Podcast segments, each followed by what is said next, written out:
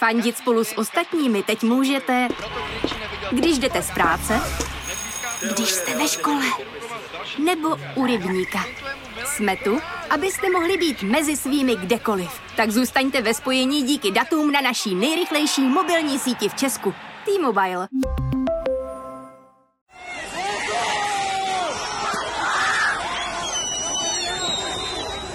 Tisíce zadržených, policejní brutalita, zatčený Alexej Navalny a prezident Vladimir Putin, který prý o Navalném nikdy neslyšel.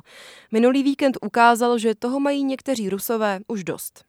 Vylákal Rusy ven do 25 stupňových mrazů dokument o Putinově luxusním paláci.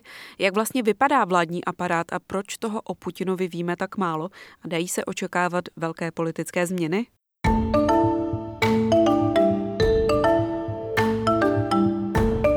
Co se děje doma, vám řeknou naši kolegové ze Seznam zpráv. S námi se podíváte ven, za hranice. Zdraví vás Jolana Humpálová a Eva Soukeníková. Probereme s vámi podle nás to nejzajímavější z aktuálního světového dění. Začíná podcast Checkpoint.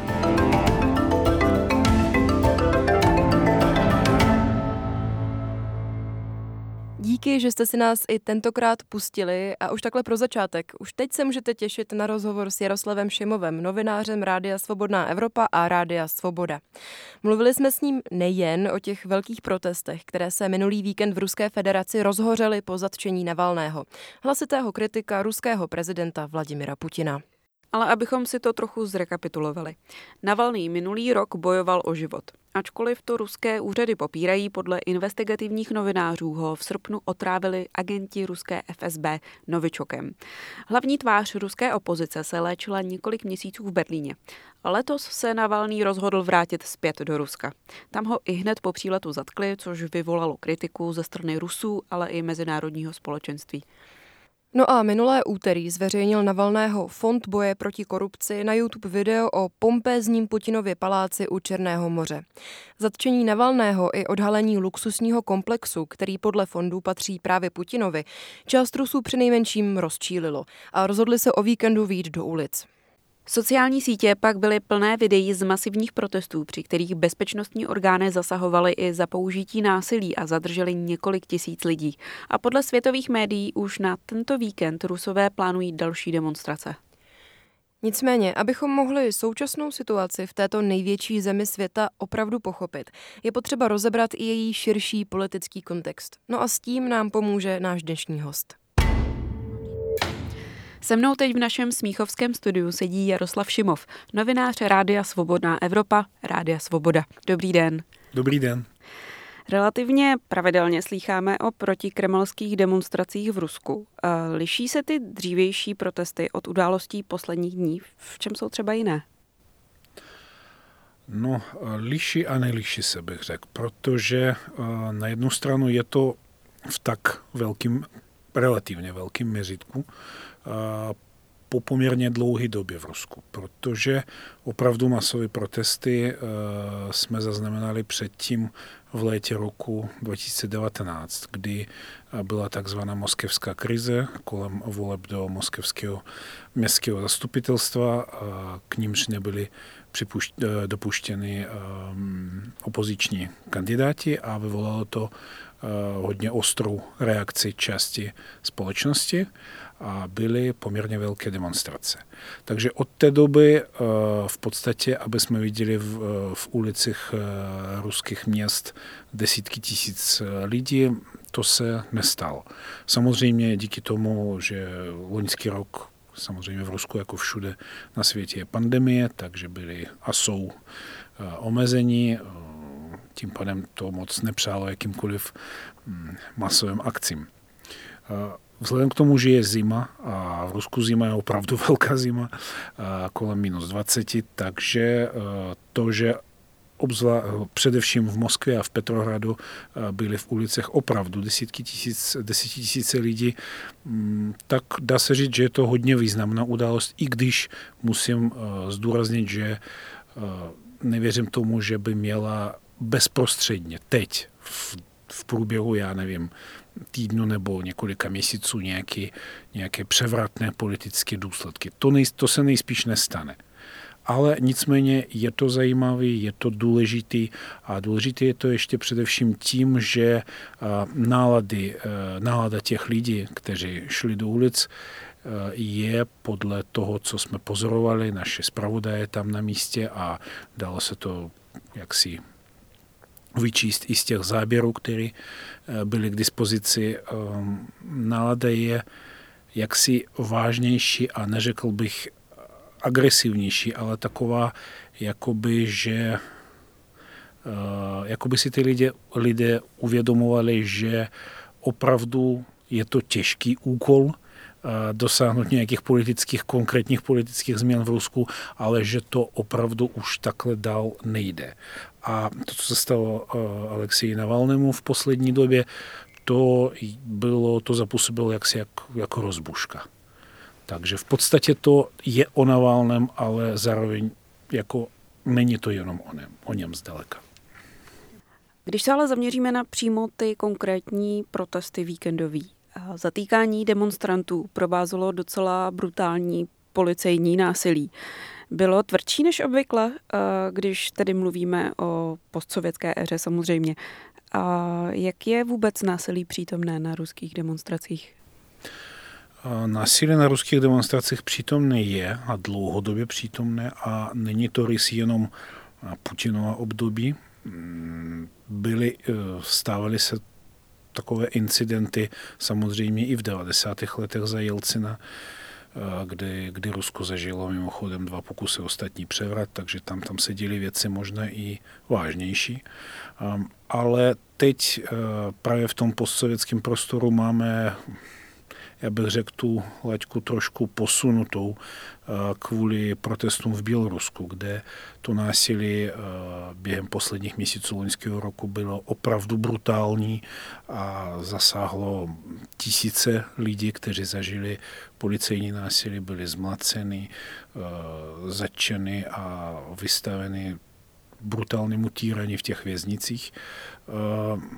To se v Rusku v tak velkém měřítku nedělo.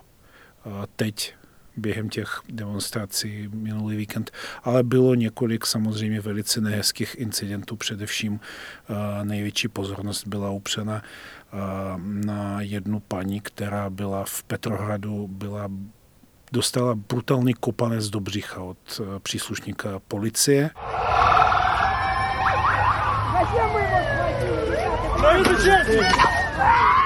Který potom jaksi se jí omluvil, což znělo docela legrační, pokud se dá vůbec mluvit o nějaké legrace v této situaci, protože on si stěžoval, že měl zamlžený ten průhledný štítek, nebo jak tomu říct, prostě součást toho, ty, ty policejní helmy, kterou mají těžkohoděnci a že prostě špatně viděl, špatně se zorientoval, no a prostě nějak, nějak mu ta noha snad ujela, nebo nevím co. Znělo to opravdu směšně a ta paní řekla velice ušlechtile mu odpověděla, že rada mu odpustí, když, pokud a kdy budou propuštěny všichni začeny. Dokument týmu Alexeje Navalného o Putinově paláci má na YouTube více než 90 milionů zhlédnutí. Podle Sergeje Kolesníkova je až 70% toho publika z Ruska. Co si od dokumentu vlastně myslí přímo Rusové? No, za prvé eh, dostalo se tomuto dokumentu velice velké pozornosti, desítky milionů zhlednutí na YouTube, to, to se každý den nevidí. A co se týče mm, toho dojmu, je to složitější otázka, než se může zdát, protože na jednu stranu Rusové jaksi bohužel zvykli na to, že jejich horní vrstva, ty lidé, lidé, kteří jim vládnou, že mají, eh, žijí životem, které, o kterém se jim obyčejným Rusům ani nesnil.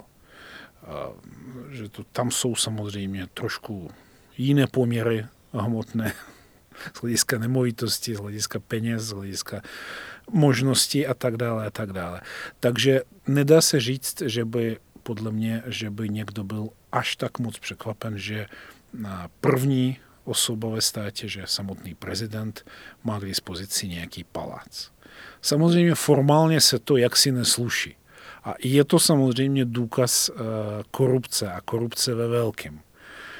Ale na druhou stranu nevyvolalo to šok. To bylo spíš pro lidi v Rusku, kteří jsou přesvědčeni o tom, že režim je skorumpovaný a já si myslím, že takových lidí je naprosta většina. Je to jenom potvrzení toho, o čem už vlastně věděli. Ale takové zajímavé, je to velice dobře udělaný dokument, takže je to takové zajímavé potvrzení. Opravdu se na to dívá dost eh, dobře z hlediska jaksi zápletky, toho, jak je tam eh, ten Putinův životopis v podstatě uveden od doby, co byl ještě bezvýznamným důstojníkem KGB v Německu, v východním Německu. A, a celkově to schéma, jak, jak, jak byl vybudován ten systém korupční, to všechno je uděláno velice dobře. No a pak se přechází k, eh, bezprostředně k té kauze Palác palác na břehu moře, opravdu ve velice um, hezkých, jak si z hlediska přírody, uh, hezk, na hezkém místě je postavený. Mimochodem náhodou jsem tam, nebezprostředně tam, ale tam v okolí toho Gelenžíku a vůbec na tom uh, kavkazském pobřeží uh, černomorském jsem dost často pobýval v dětství a i potom několikrát jsem tam byl. Opravdu и Тунадера. Огромная дача или шато, как оно называется по документам. У здания причудливая форма с большим количеством балконов и открытых площадок. Площадь 2400 квадратных метров. Также да се пану Путіну і нам завідять. Але не вим если пану Путіну формально он за це рекав, що ніц сполечного з тим нема.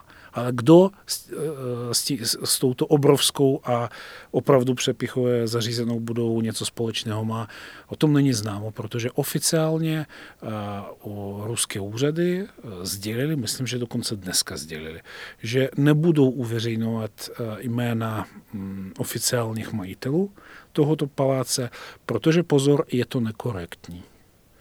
Takže, takže tak. V čem je to nekorektní?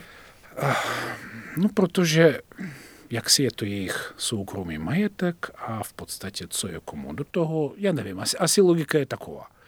Nerozvíje, nerozvíjel to ani pan Peskov, Putinov mluvčí, ani, ani nikdo jiný. Ale vrátím se k té vaše původní otázce, jak to společnost vnímá. Takže na jednu stranu nic překvapivého, i když zajímavé informace. Na druhou stranu je to samozřejmě pobudující, když takových, takové informace společnost dostává víceméně pravidelně od Navalného, nejen od Navalného a tak dále. A zároveň, mm, jak si ten režim se stává no, takovým čím dál méně pružným, strnulejším, konzervativnějším. Samotný Putin stárne, lidé kolem něj taky stárnou. Mimochodem před pár dní Putin oficiálně zrušil ten věkový strop pro nejvyšší ruské úředníky, který, kteří předtím měli, v podstatě neměli, neměli nárok na ty nejvyšší funkce ve státě po 70 letech věku. Teď je to zrušeno, takže půda pro gerontokracii, bych řekl, takového trošku brežněvovského střihu, kdy sovětskému svazu tehdejšímu vládli lidi, kterým bylo hodně přes 70, občas i 80. Půda je připravena.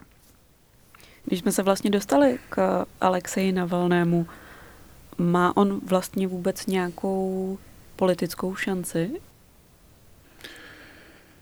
No, já bych mu přál, aby měl především zatím lidskou šanci. Já myslím tím, že 2. února má být ten soud, který se má rozhodnout o tom, jestli eh, Navalný půjde do vězení na několik let, že mu ten podmíněný trest eh, z, z porušení jehož podmínek Navalný je obvinován, eh, bude vyměněn za ten skutečný. Ta kauza patří do roku pokud se nemýlím, 2012 nebo 2013, kdy byl Navalný podmíněn odsouzen k pěti letům vězení. Takže teď se rozhoduje o tom, jestli eh, vlastně to vězení nebude proměněno za eh, skutečné. A to, to samozřejmě už není, eh, za prvé, není žádný zázrak ruské vězení jakýkoliv. To je dobře známo, o tom by mohl, mohl svědčit třeba známý oligarcha a opozičník Michail Chodorkovský, který v ruském vězení strávil 10 let, než ho Putin umilostnil. A takže pokud ten rozsudek bude v neprospěch Navalného, tak čekají ho docela krušné časy a pak už záleží na tom, jak, jak to vydrží. Jeho bratr mimochodem byl už ve vězení několik let tam lidově řečeno odkroutil a teď už je na svobodě. A, ale pak hodně bude záležet na tom, jak se bude vyvíjet i politická situace v Rusku. Takže samozřejmě Navalny je ještě poměrně mladý člověk, je mu 43. A přesto, že samozřejmě zažil teď v loni to, jak tvrdí, že to, a co potvrdili i němečtí experti, že otráva těm novičokem, takže dalo by se říct, že byl zdravý předtím, velice sportovní typ, ale jak je to teď s jeho zdravím, samozřejmě není úplně jasné. On říká, že, že je v pohodě, ale víte, na jakýkoliv organismus takovýto jed příznivý účinky nemá, mírně řečeno. Takže uvidíme. Samozřejmě, pokud všechno bude v pořádku, vydrží v tom vězení, nepobude tam jako dlouho, bude zdrav, nebo relativně zdrav, tak šance má. Já bych řekl, že jeho tvrdý, tvrdé jádro jeho příznivců opravdu mu věří a šlo by za ním a volilo by ho. Jestli by byl schopen třeba vyhrát prezidentské volby, kdyby se v Rusku opravdu normální podle demokratických pravidel prezidentské volby uskutečnili. Mm, těžko říct, já bych typnul, že měl by dobrou šanci dostat se do druhého kola. Ale záleželo, hodně by záleželo na tom, samozřejmě, kdo by byl jeho soupeř nebo případně soupeři.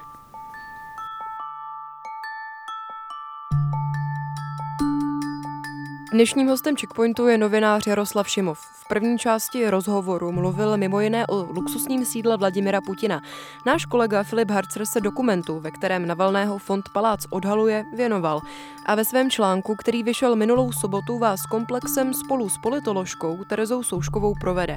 Tak si Filipův text přečtěte. Dozvíte se třeba, jak do carský palác za miliardy financoval a jak si ho Putin zařídil. Můžu prozradit, že tam má kasíno i kostel. Odkaz na článek vám dáme do textu na seznam zprávách i do popisku k této epizodě v podcastových aplikacích.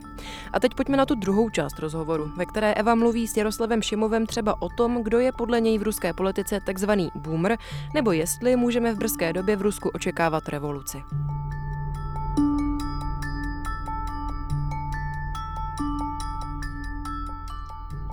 Alexej Navalný a celá jeho politická agenda se hodně směřuje na kritiku přímo Vladimíra Putina.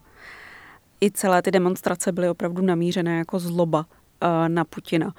Ale pro fungování toho aparátu je samozřejmě zapotřeba víc než jeden člověk.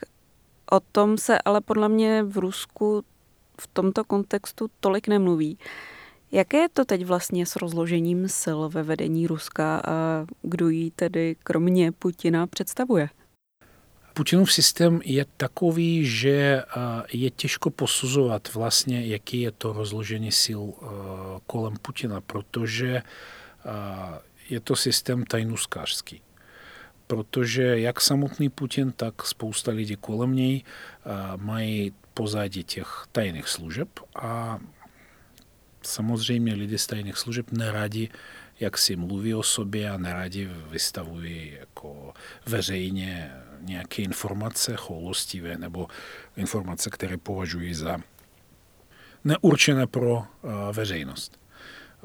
Mimochodem, když se podíváme, jak třeba Putin a lidé z jeho okolí brání vlastní soukromí, rodinný život, to je, to je něco úplně odlišného od toho, na co je veřejnost zvykla mm, na západě. Třeba nikdo ve skutečnosti neví, kolik má pan Putin dětí. Ví se o dvou dcerách z eh, manželství už rozvedeného, dvou dospělých dcerách, ale co je tam dál? S kým žije, nebo s nikým nežije, nebo eh, jaký má vztahy s tou mistriní, bývalou mistriní světa v um, gymnastice Alinou Kabajovou, které údajně jeho de facto druhou manželkou, má s ní nějaký, nikdo neví. A, a to je tak víceméně se vším. Je víc domněnek o tom, jak se věci mají, než uh, skutečných informací. Samozřejmě lidé, kteří jsou kolem Putina, ty jeho nejbližší, ty jsou známi. Samozřejmě patří k ním třeba Nikolaj Patrušev, dnešní tajemník Rady bezpečnosti Ruska, bývalý šéf FSB. To je takový, dá se říct, jestřáb klasický kagebák, klasický člověk, který v podstatě nenávidí všechno, co je spojeno se Západem, protože eh, věří tomu, že Západ byl, je a bude vždy eh, nepřátelem číslo jedna pro Rusko. Pak tam jsou ty technokraty. Třeba dnešní premiér Michail Mišustin, to je člověk, který eh, předtím byl šéfem ruské hm, daňové služby a údajně hodně ji zreformoval a je to typický putinovský technokrat. Jako člověk, který není ideologicky nějak výrazný, je loajální, ale jakoby má rád moderní technologie, eh, není proti nějaký spolupráce se Západem v nějakých věcech opravdu čistě praktických, pragmatických. Eh, prostě tomu se říká v, eh, v Rusku systémové liberálové systémový. Takže nejsou proti systému, ale jak si jsou eh, spíše v ekonomice pro takový liberálnější eh, přístup. Eh, takže těch nejbližších je, já nevím, 5, 10, 15 maximálně lidí, ale nikdo z nich nemůže aspirovat na, že by byl považován za Putinova případného nástupce. Oficiálně je člověk číslo jedna a všichni ostatní. Jaké jsou vlastně teď možné scénáře toho ruského vývoje? Začněme tedy prosím nejdřív tím krátkodobým vývojem. Na sobotu jsou plánovaná další uh, protestní akce a tak dále. Co se vlastně bude dít, co je v plánu?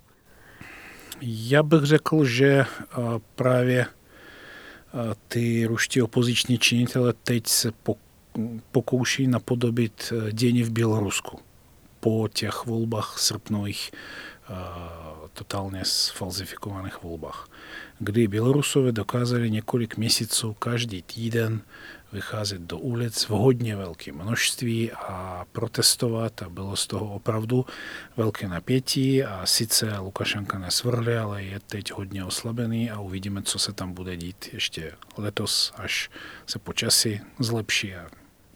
Myslím, že to zdaleka není konec tam. Ale pokus o napodobení Běloruska podle mě nevyjde. Za prvé, protože je zima. A v zimě opravdu statisícové demonstrace, to je spíše výjimka. Ano, byl kijevský Majdan, ale já říkám, že je to, že je to spíše výjimka. Tam, tam se, se mají seběhnout několik okolností opravdu vybušných, aby, aby k tomu došlo. V Rusku zatím momentálně takové okolnosti nejsou. Takže jsem pesimistický. Co se týče těchto protestů, vyšumí to více-méně do prázdna. Hodně záleží na tom, jak dopadne ten soud s Alexejem Navalným. To je důležitý, důležitý jaksi okamžik. Bude to, je to naplánováno na 2. února. Co bude dál? No, v Rusku budou na podzim v září, myslím, budou volby tam to ještě může, může být zajímavé, i když zase uh, nejsou prostředky, politické prostředky, kterými by opozice dokázala dosáhnout opravdu významného úspěchu. To je prostě boj uh, Davida proti Goliášovi, ale takového Davida, který ještě má k tomu ruce svazané. Takže David může porazit Goliáše, ale musí mít aspoň ty ruce volné. V Rusku právě kvůli tomu, jak ten systém funguje, ty ruce jsou svázané. Ale ty posuny mohou být. Já možná jsem se za začátku trošku zmýlil, když jsem říkal, že eh, dnešní, ne dnešní, že ty demonstrace eh, jsou poprvé, po, poprvé od roku 19. Možná v celoruském měřítku, ale zapomněl jsem na Chabarovsk. Chabarovsk to je dost zajímavý precedens, kde lidi opravdu podle toho běloruského modelu opravdu ve velkém množství vycházeli každý týden do ulic a snažili se obhajovat nebo bránit zatčeného gubernátora populárního, který byl obviněn z nějakých vražd, tam byly čistě kriminální obvinění, ale lidé tomu nevěří, a protože ten gubernátor nebyl dostatečně loajální vůči Krymu. Takže takovéto události nejsou vyloučené. Já bych řekl, že pokud se nestane něco opravdu mimořádného a nečekaného, tak Rusko na Prahu žádné revoluce není. A ještě víceméně dlouho nebude. Samozřejmě, ale zároveň bych řekl, že je to země v pohybu, který ještě není až tak moc vidět. Nicméně vyrostla generace, která vlastně nikoho nezná jiného lídra než Putin. Ale této generaci se to moc nelíbí ty mladí lidé v podstatě oni necítí žádnou zpříznost s tímto režimem, který je příliš konzervativní. No, v podstatě vládne člověk, který neumí se zacházet s počítačem. No, to, to, to je jiný svět. To je to, to jak říkají mladí, OK, boomer. Co s tím? On je jim cizí a oni jsou cizí pro něj. Tam, tam není společná řeč. A já si myslím, že čím dál samozřejmě ten konflikt se bude prohlubovat a postupně dospěje k nějakému rozuzlení. Ale je to záležitost spíše let než měsíců nebo týdnu. Hostem dnešního checkpointu byl novinář Jaroslav Šimov. Já vám moc děkuji, že jste přijal naše pozvání. Děkuji za pozvání, hezký den přeju. Přestože ruský novinář Šimov nevidí v blízké budoucnosti nějaké velké politické změny v Rusku, i tak se vyplatí sledovat, co se v příštích pár dnech bude dít. Připomínáme ještě jednou, že o víkendu by v ruských městech měla proběhnout další setkání na podporu Alexeje Navalného. No a příští týden se koná zmiňovaný soud s Navalným a do Moskvy má dorazit i šéf unijní diplomacie Josep Borel. Ten chce na Putina osobně apelovat, aby Navalného propustili a hrozí i unijními sankcemi. A my teď slibujeme, že s kolegy ze zahraniční redakce Seznam zpráv budeme další vývoj sledovat.